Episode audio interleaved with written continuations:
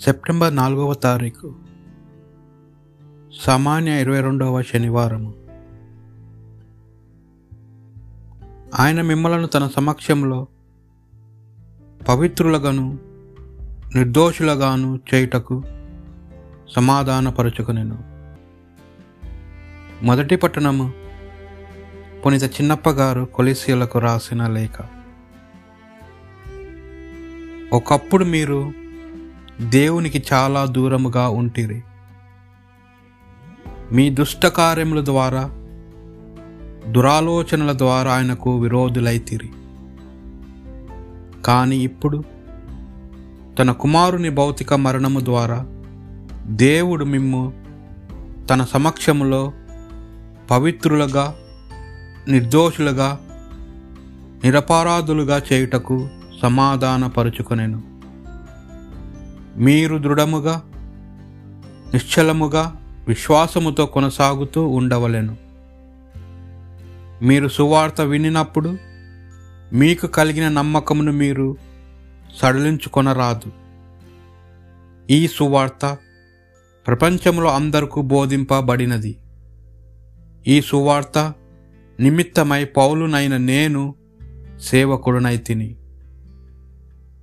ఇది ప్రభువాక్ దేవుడు నాకు సాయము చేయును. దేవా శక్తితో నన్ను రక్షింపుము. నీ బలముతో నాకు న్యాయము జరిగింపుము. దేవా నా మొర వినుము. నా పలుకులు లాలింపుము. కాని దేవుడే నాకు సాయము చేయును. ప్రభువే నన్ను ఆదుకొనును.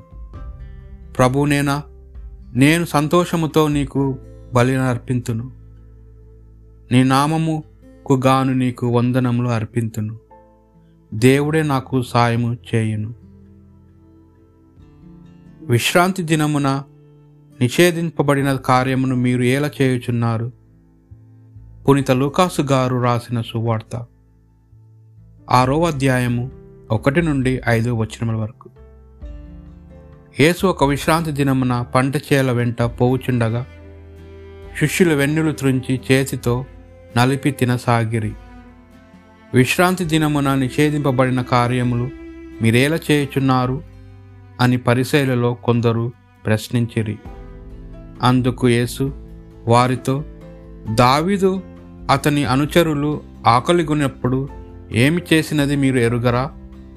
అతడు దేవుని ఆలయంలో ప్రవేశించి యాజకులు తప్ప ఇతరులు తినకూడని నైవేద్యపు రొట్టెలను తాను తిని తన అనుచరులకు పెట్టెను గదా మనుష్య కుమారుడు విశ్రాంతి దినమునకు అధిపతి అని పలికెను.